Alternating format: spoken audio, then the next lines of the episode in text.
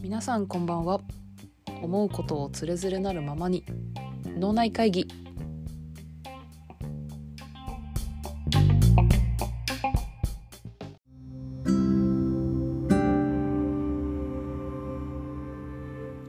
さあ始まりました脳内会議のお時間でございます。まず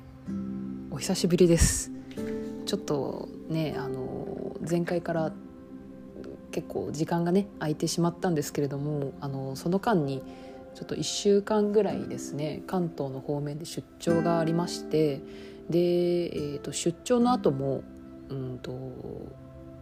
後泊をして、関東の方にね出張に行っていたんですけれども、東京をでちょっと観光をして、戻ってまいりました。でちょっと出張の後はですね、ちょっと仕事も、溜まってたところだったのでちょっとそれをしたりなんだりで、ちょっと間がね、空いてしまいました。はい、久々に喋るとちょっと喋り方を忘れてしまうというか、普段どんな感じで話してたっけと、戸惑ってるところなんですけれども、はい、でさっきね出張で関東にっていうところだったんですけど、私の理想ではというか予定ではその出張仕事自体が日曜日まであって、月火とお休みを取ったんですけど、ちょっとそうですね、お買い物したりとか、東京にしかないお店に行ったりとかしたいなと思っていたにもかかわらず、月曜日はですねまずホテルをチェックアウトして、なんか疲れが取れないな、なんかちょっと今日動けないかもと、仮に買い物に行ったとしてももうちょっと疲れが溜まっていてあんまり心がときめかないかもと思い、しかも雨も降ってまして、スーツケースも持っているという状況だったんですね。で雨もしのげて、スーツケースも邪魔にならず、なおかつ疲れも取れて、できるだけこうちょっと一人でゆっくりしたいなというところで、全てを満たすものがあったんですよ。それがカラオケでした。まさかね私東京に来て東京駅のビッグエコーで人からするとはまあ思わず、そうとはいえねちょっと、仮眠もできるしいっかと思って、入ったんですけど、歌い出してしまったら止まらなくなってですね、フリータイムで入ったんですけど、みっちり時間まで4時間ほど、歌いまして、ちょっと、逆に良かったのかなと、振り返ってみてね思います。でありがたいことにね夜ご飯は東京でね、美味しいものを食べれたので、すごくやっとそこから東京に いるらしいことができたなということで、すごく、ありがたかったなと思うんですけれども、はい。で火曜日はねスカイツリーを見たり東京駅でお土産をブラブラ見たりということで、戻ってきました。はい、そんな、近況をでございます。そして今日雪がね、私の住んでいる地方では、降ってまして、ね、皆さん大丈夫ですかね。雪、積もっている地域も中にはあるかなと思うんですけど、本当に足元ね気をつけていただいて、ね、本当に寒波がすごいやってきてますね。なんか毎週のように天気予報で来週は寒くなる、来週は寒くなるって言って、一体いつの週がマックス寒いんだろうといつもね、思っていて、もう寒波のことがわからない、もうわかんぱいというね、ちょっと今一番の寒波がねすいません訪れたんですけれども、すいません。そうなので本当にちょっとね今日明日寒いのでね、暖かい格好でね暖かいもの飲んだり食べたりしてね過ごしてもらえればなと思います。はい、ちょっと久々に喋ったからなのか前置きが、めちゃめちゃ長くなったんですけれども、本日の次第いきましょう。次第15は2023年やりたいこと100についてお話ししたいと思います。こちらですね、今私が話しているこのアプリが、アンカーというアプリなんですけれども、そのアプリのですね、毎月テーマがありまして、1月のテーマの中のね、一つが、2023年の抱負ということだったので、ちょっと今回ね、抱負になぞらえてこちらのテーマにしました。というのも、その2023年やりたいこと100を、お正月にちょっと時間があった時に書き出してみたんですね。で、ちょっとそれについてねお話ししようかなと思うんですけれども、ちょっと100個全て話して全てにこうちょっとエピソードも紐付けてなんてやってると普通に夜が明けてしまうので、その中でも、これは今年ちょっと達成したいよというのをですね5つ絞って、お話したいなと思っています。はい、ではですね、順番にね、話していきたいと思うんですが、まず1つ目がですね、東京で働く、そして東京に住むというのがですね、まずやりたいことの、一番に、挙げたいなと思います。今は何回かポッドキャストでもお話ししたかもしれないんですけども、東海地方に、住んでまして、出身も東海地方ということで、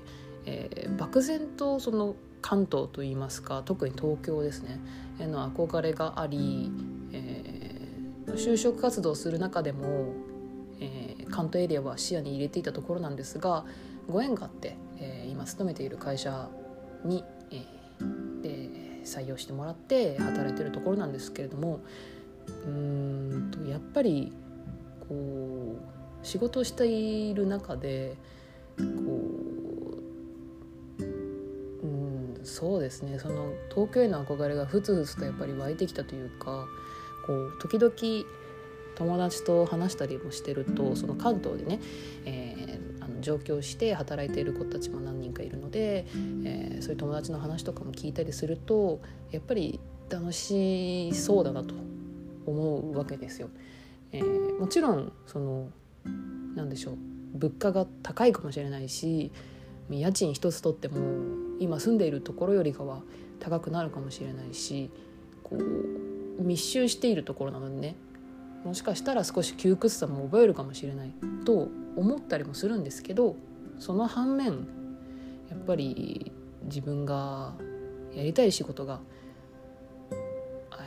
あったりとか、そこで見るもの、聞くもの、食べるものが、そこ東京にしかないものっていっぱいある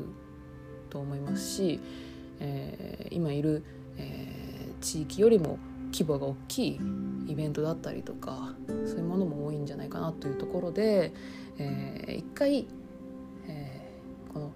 20代といううちに東京で住んでみたいなというのが、まずありまして、現在も職探しに勤しんでいるところでございます。ちょっとそのね、合間の息抜きで、こうやってちょっと今話しているところなんですが、すいません、序盤からちょっと話しすぎましたので、他はちょっとね、さらり気味にね、梅酒並みにさらりと、いきたいなと思うんですけれども、はい、2つ目、やりたいこと2つ目は、さっきの東京にもつながるんですけど、東京にあるアートバー、ごめんなさい、イントネーションがアートバーに行きたいなと思っています。アートバーで調べると出てくるんですけれども、代官山とか、あと横浜にもあるみたいなんですけど、ワインを片手にリラックスしてクリエイティブにということで、日本初のアートとワインを、一緒に体験できるスタジオなんですね。そこでこうリラックスして、作品、絵を描いたりとかできるところなんですね。でもうすでに1月とかは予約がいっぱいになってて、で2月とか行くとね、空いてるところもちょこちょこあるなってところなんですけど、すごく人気 でずっと行ってみたいなと思っていて、それこそ東京に住めば、行くチャンスも、ね、増えるかなと思うのでね、ぜひ2023年アートバーに行って、お部屋に、自分の作品を飾りたいなと思っております。はい、そんな2つ目。はい、3つ目いきます。3つ目は、一張羅を買うです。一張羅と言ったんですけど、ドレスとかね、そういうちょっとピシッとこう着れるものをね、買いたいなと思います。というのも、2023年私が今頭の中に描いているだけでも、友達の結婚式がですね4回ありまして、そのうち1回はスピーチも、お願いしてもらっているところなので、ちょっとそういうね人前に立つ機会もなかなかないですし、そういうお友達の、ね、晴れ舞台を少しでもねちょっと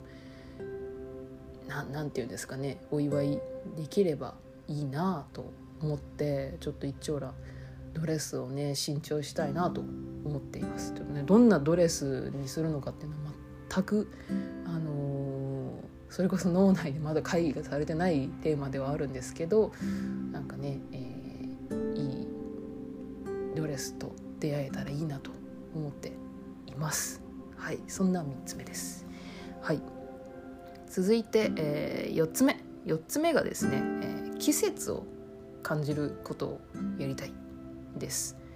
はい、ちょっとざっくり言ったんですけど、本当春夏秋冬ですね。春夏秋冬の、ならではのイベントとかを、今年はしっかり楽しんでいきたいよという心意気です。例えばお花見、春のお花見、夏の花火大会、線香花火、秋の紅葉、それから冬のイルミネーションとか、クリスマスマーケットでもいいかもしれないですねとか、行きたいなと思います。これは定番のね季節柄のイベントなんですけど、それプラス、もう一個であって、この季節を感じるからちょっと連想して、期間限定の季節のマックを今年は網羅していきたいなと思ってまして、月見バーガーとかグラコロとかに代表されるんですけど、この間もですねサムライマックが出てすぐ食べに行きましたし、季節のマックをね、今年は全て、食べていきたいなという気持ちでいっぱいでございます。はい、頑張ります。はい、これが4つ目です。で、最後がですね、一人行動を今年は、ちょっと強化していきたいなと思います。もともと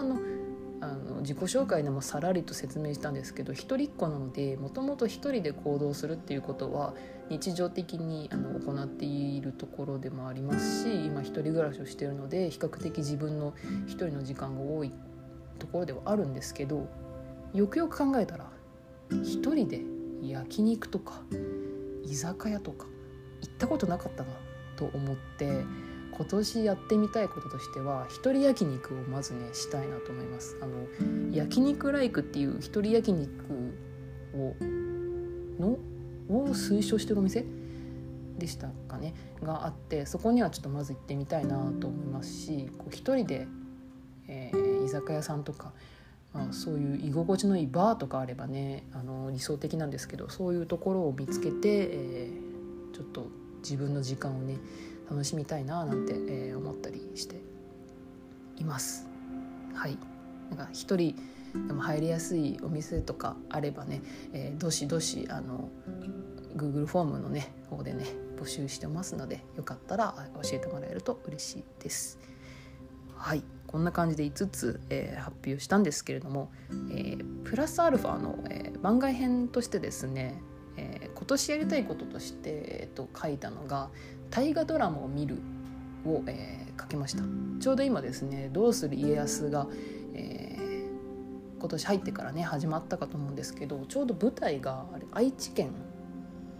が舞台の一つになってまして、中でも愛知県のカンガルーの形の、右半分側っていうんですかね、背中とか